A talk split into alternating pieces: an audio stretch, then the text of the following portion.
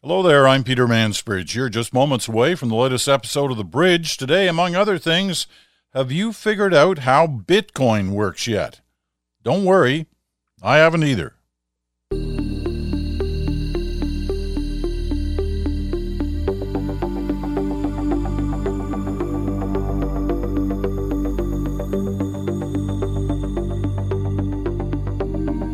And hello there, Peter Mansbridge here, the latest episode of The Bridge. We got lots on tap for today. Let me start with, well, one of the news stories that I kind of woke up to this morning. It's the latest survey from our friends at the Angus Reid Institute.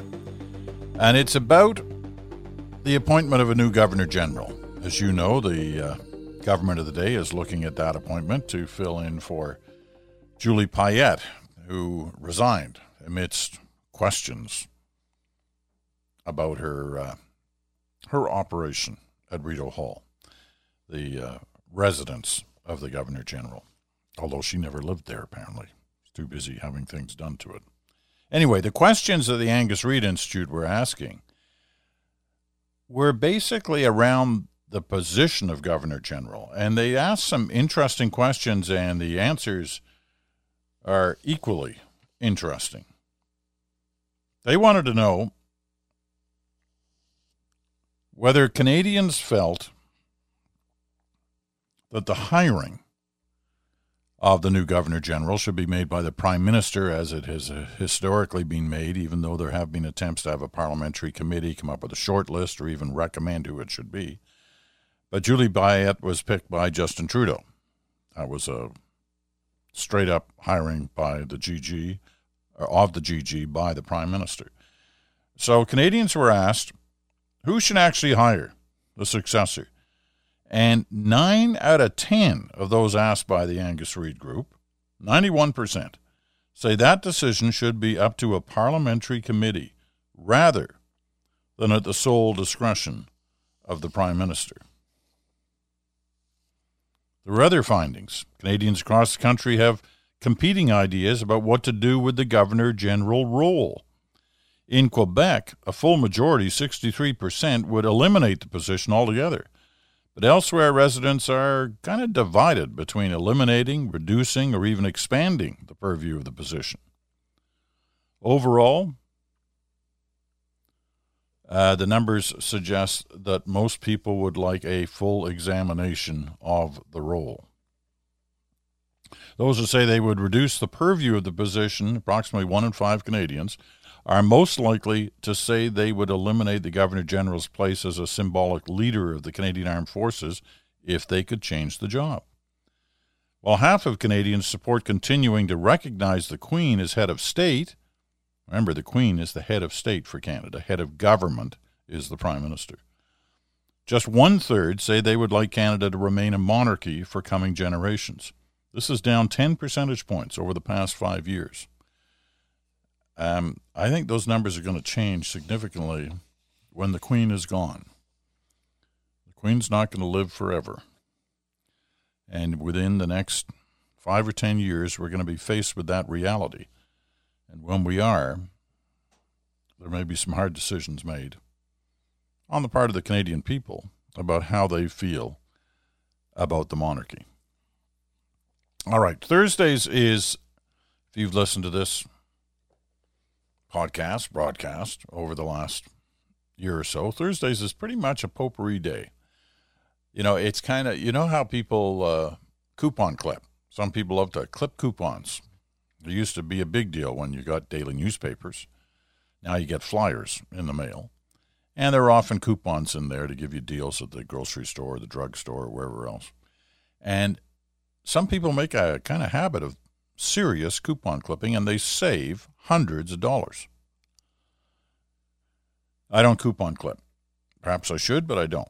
What I do do, I do do, I save stories. Sort of every morning when I get up, I kind of comb the internet looking for stories at newspapers around the world that I follow.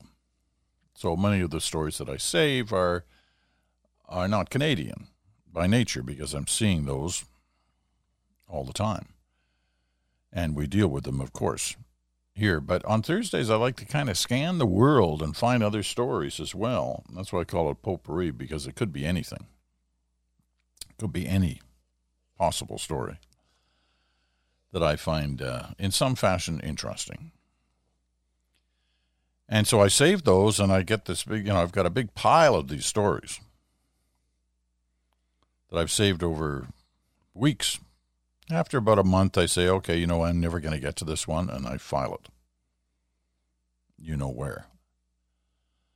But others, well, they bubble to the top, and this is one of those days because it's Thursday. It's Potpourri Day. Have you ever forgotten your password? Yeah, it's not that uncommon, right?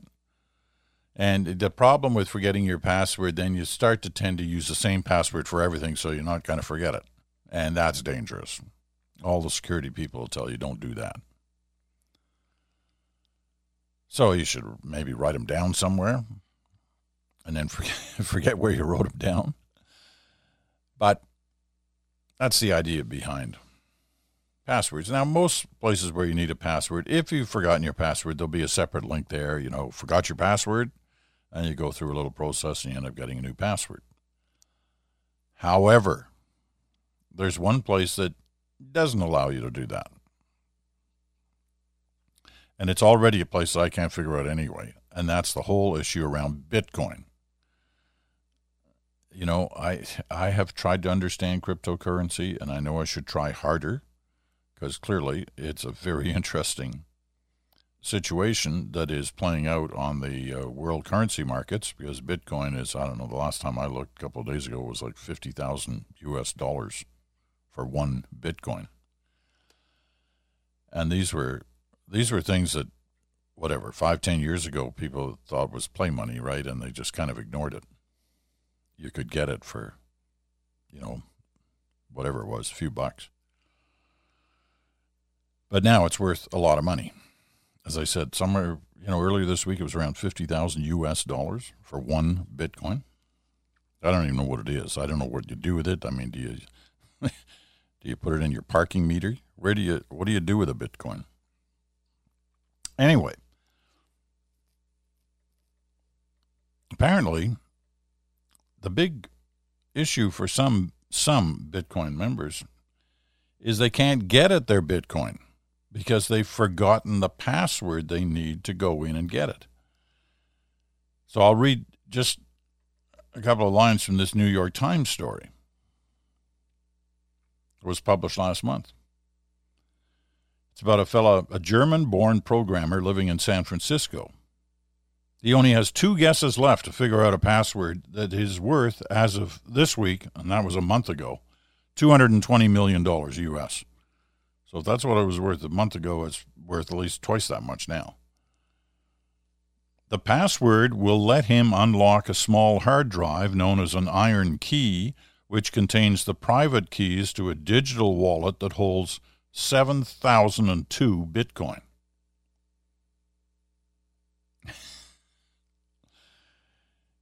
I don't know. He's tried. You get apparently you get ten guesses at your password. He's done eight of them. So he's obvious. Uh, and then after you've done all 10 and you, you don't get it, you're toast. Your Bitcoin is bit fled. It's gone. At least that's my understanding of it. The dilemma, says the New York Times, is a stark reminder of Bitcoin's unusual technological underpinnings, which set it apart from normal money and give it some of its most vaunted and riskiest qualities. With traditional bank accounts and online wallets, banks like Wells Fargo and other financial companies like PayPal can provide people the passwords to their accounts or reset lost passwords. Right? As for his lost password and inaccessible Bitcoin, Mr. Thomas has put the IronKey in a secure facility. He won't say where, in case cryptographers come up with new ways of cracking complex passwords. Keeping it far away helps him try not to think about it, he said. I got to a point where I said to myself, let it be in the past just for your own mental health. I wonder if he's tried one, two, three, four. hey, can you imagine? you hit the gold mine with Bitcoin and you can't remember how to get your Bitcoin out of your digital safe. Uh, if that was my problem, I'd probably figure out a way to live with it. There's so many other problems in our world today. And one of them, of course, is the pandemic. Interesting to see, this could be the beginning of a trend. Apparently, it's the first move by a country. Denmark has announced plans to introduce digital passports by the end of this month. And those digital passports will show whether or not, that's right, you've had a vaccine.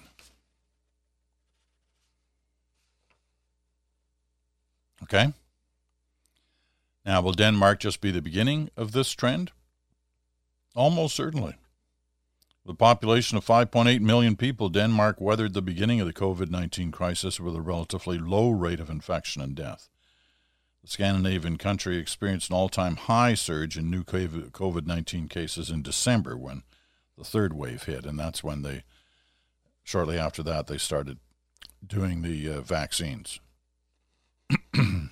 so they're going to, uh, excuse me, they're going to go whole hog into the uh, digital passport arena, and those passports will show whether or not you've had a vaccine, which is going to make life a lot easier when you're, say, crossing borders, getting on airplanes, perhaps going into restaurants, hotels. How long will it be before we see something like that? The Washington Post, that story, by the way, um, about the uh, Danish passports was in Healthcare IT News, which you can find online. Uh, the Washington Post has a story that kind of looks at the way we've been living in this last year and the impact it's had by the fact that we've been living, many of us, in our homes those who've been asked to stay at home, whose work is not essential that forces them or asks them to go to, whether it's frontline healthcare workers or grocery store clerks, you know the list. So the Post has done this survey, a fairly significant one, trying to understand what this has meant being cooped up, which I guess is a negative way of looking at it, but cooped up with your family for almost a year. This is the result from their surveying. About one in eight were home alone. Two in five were home with kids. Almost half were in a household with another adult who was also suddenly sent home. More than two thirds were home with another adult, such as a stay at home spouse or retiree. That's based on almost 90 million American adults who the U.S. Labor Department classified as being forced home by the coronavirus pandemic for at least some of last May, okay, which was the typical month that they focused in on, which is probably fairly representative overall of most months that the pandemic has been in play. So, what impact has all that had? Uh, that's also what the survey was trying to find out. At the height of the pandemic, most Amer- working Americans spent at least a few weekdays at home. Some were laid off, some were working remotely, but most had one thing in common. They were suddenly spending long hours inside a single house or apartment with the same few family members. It will stand as one of the fastest, most sweeping shifts of human behavior in modern history. That's the conclusion of the Washington Post. At one point, almost half the population spent more than 18 hours a day in their homes, according to the location data provider SafeGraph.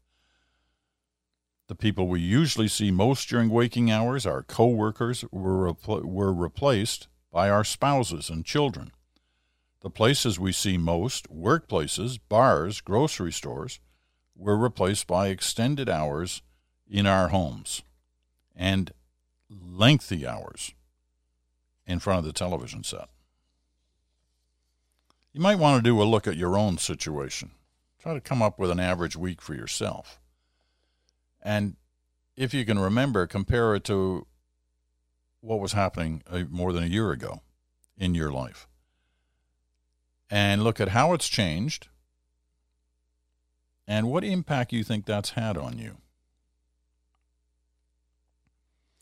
Now, I'm um, a board member of the Canadian Children's Literacy Foundation, uh, which is working towards trying to um, help young children, and we're talking primarily of, uh, of grade school kids, not exclusively, but primarily, uh, in terms of literacy. There's a shocking number of uh, Canadian kids actually fall under the area of, of not being literate. And so we're trying to help that. And we this started a few years ago, but now we are faced also, and primarily right now, with the issue of the impact of the pandemic on kids. Stress, anxiety, mental health.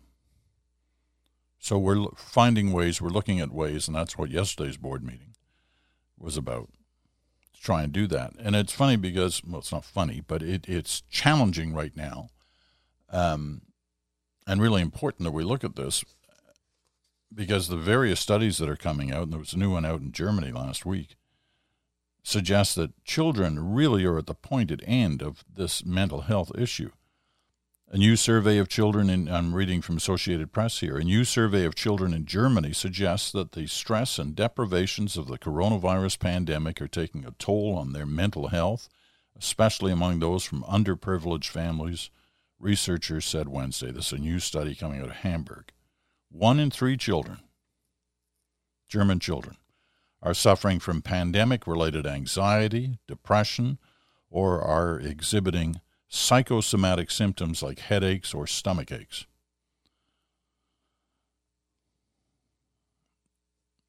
The long term impact of this, we haven't even thought about yet, especially on that generation of young kids.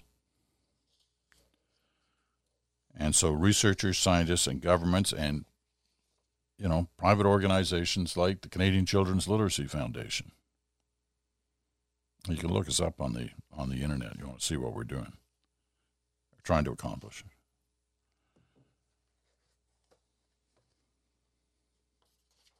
Here's one for you.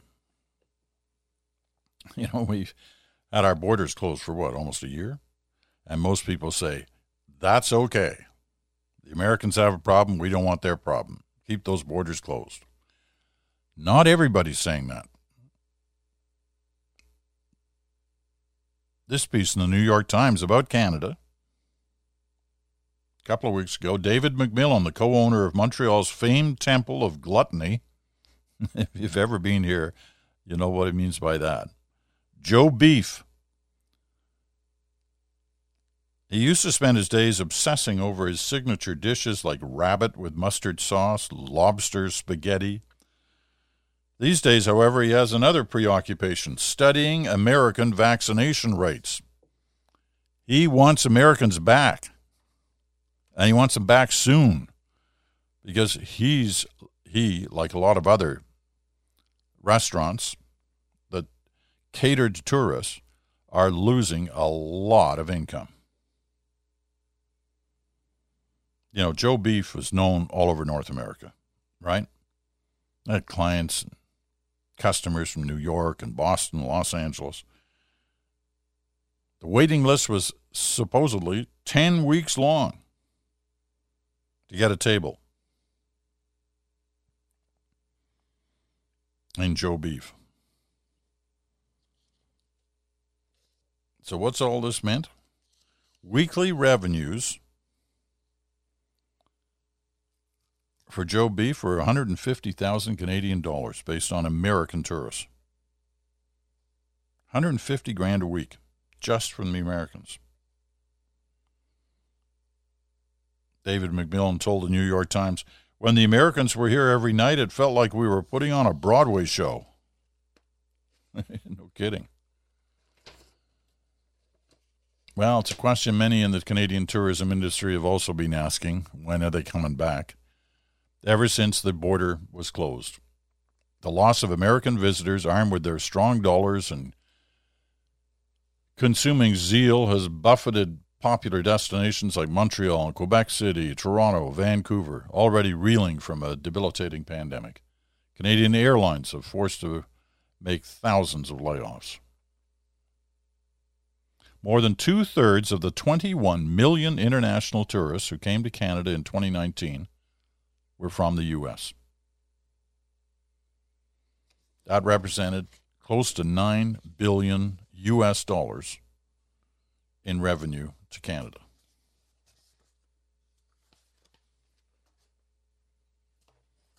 No wonder they're sitting there waiting. What was your favorite food in 2020?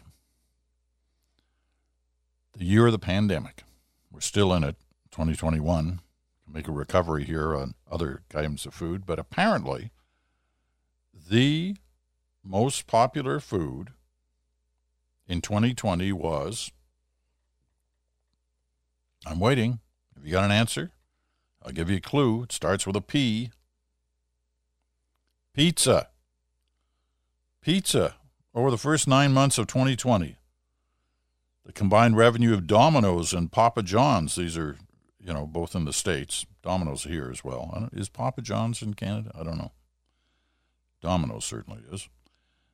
Anyway, the combined revenue of those two grew so much that it was roughly equivalent to their selling about 30 million more large cheese pizzas than they had the year before.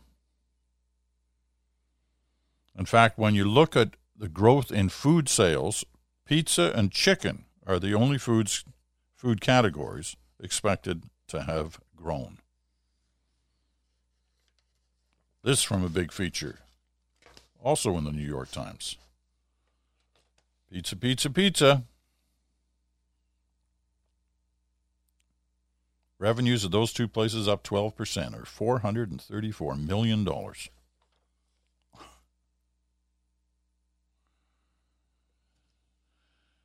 Um, and if you're an investor, in the past year, Domino's stock soared 40% to 385 bucks a share.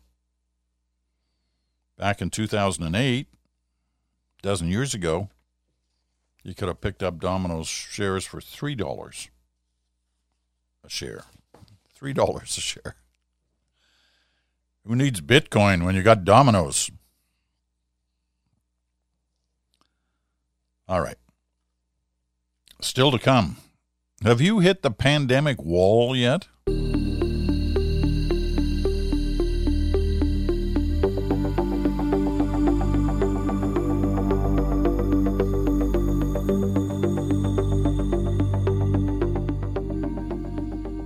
Okay, I mentioned an airline story a moment ago. And you know me. Airline stories, I love them.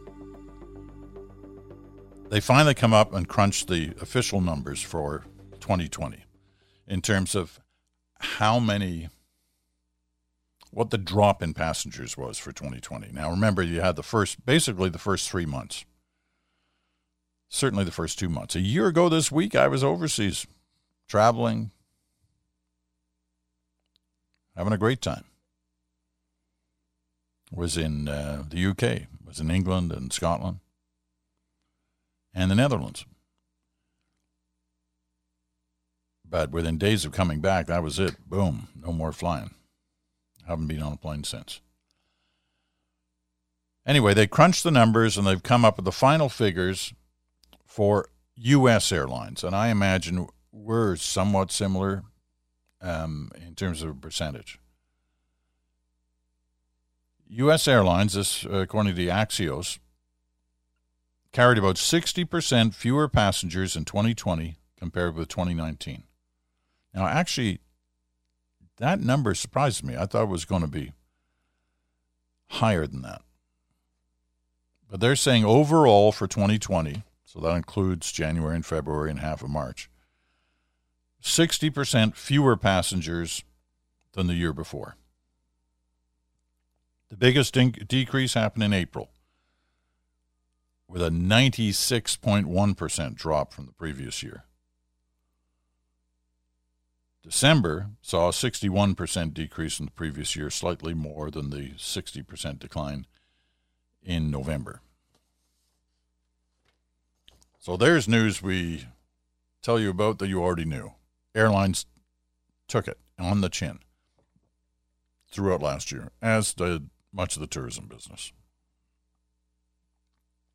And remember what I say about the tourism business don't slough it off. This is big time important for our economy. 10% of Canada's economy is in some fashion related to tourism. One out of every 10 jobs has something to do with tourism, direct or indirect. So that is a very important part of our big economic picture. Okay, here's the last story, and I think we're all, and you see it, you see it and hear it in me every once in a while. We were all a part of this kind of hitting the wall on the pandemic story, you know. I've had it. I can't take anymore. That kind of feeling. Some days you just wake up and go, I really, I can't take it anymore. So we talk about the pandemic wall. We've hit the pandemic wall.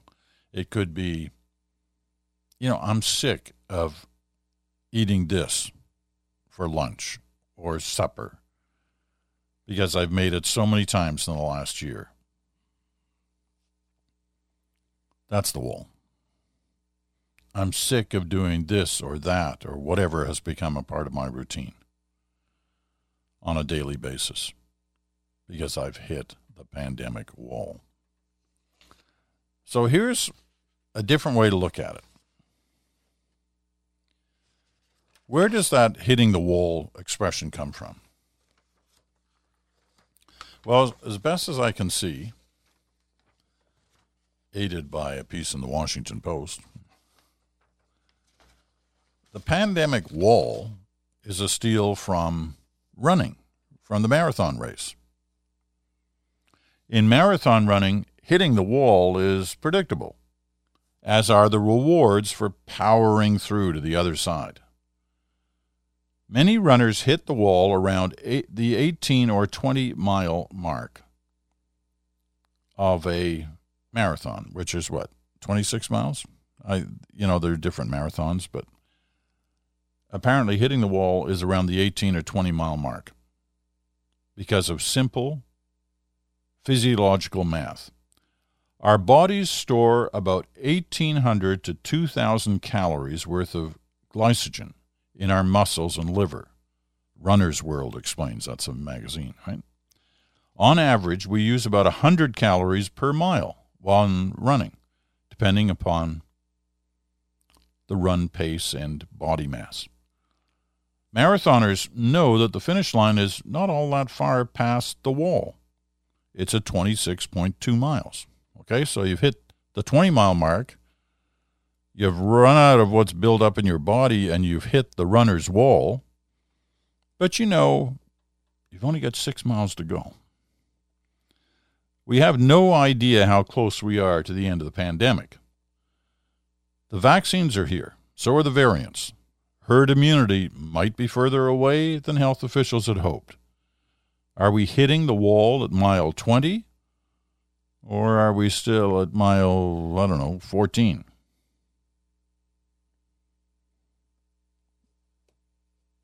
So you can take the approach you want. I'm going to say we're at mile 20. Keep our eye on the prize. Right? The prize is a world somewhat similar to the one we used to live in. We got to get there. So we got to keep going. We got to keep washing our hands, wearing our double mask setup, staying away from big crowds, socially distancing. And we'll get through those next six miles. It's there. It's like you can almost see it. If we deliver on the numbers the governments are telling us,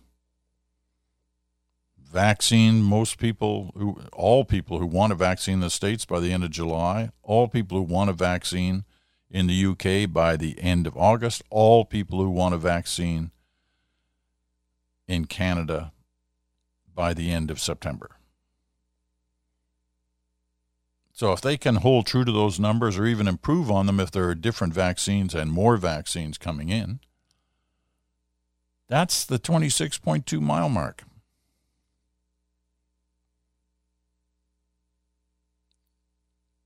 Right? It's not that far away. So we got to focus. We've hit the wall, we shake it off, and we keep going. That's the plan. All right. That's your Thursday potpourri section. Tomorrow, the weekend special, of course. We're at the end of the week already, a shortened week because of the Family Day holiday on Monday. The weekend special means your show, your letters, your thoughts, your comments, your questions. And if I'm going to have them, you got to write them. So send me a note, the Mansbridge Podcast at gmail.com, the Mansbridge Podcast at gmail.com. I'll be looking for them today and tonight and early tomorrow morning. So uh, get your thoughts in. Drop me a line. There have been. Uh, quite a few already this week. But as always, we love to hear from you listeners, and we got that whole, I'm assuming, chunk of new listeners who are listening to us on Sirius XM channel 167 Canada Talks. Tell me how you feel about next week. We're debuting a new show Thursdays at 5 p.m. on Sirius XM channel 167 Canada Talks. Good Talk with Bruce Anderson, Chantal Hébert and moi. And we'll be discussing, you know, things that political panels discuss. And we can't wait. Can't wait to have Chantal back with us. So that's next Thursday. Thoughts on that? Let me know. All right. Enough for today. It's all been good. I'm Peter Mansbridge. Thanks for listening to The Bridge. We'll be back in 24 hours.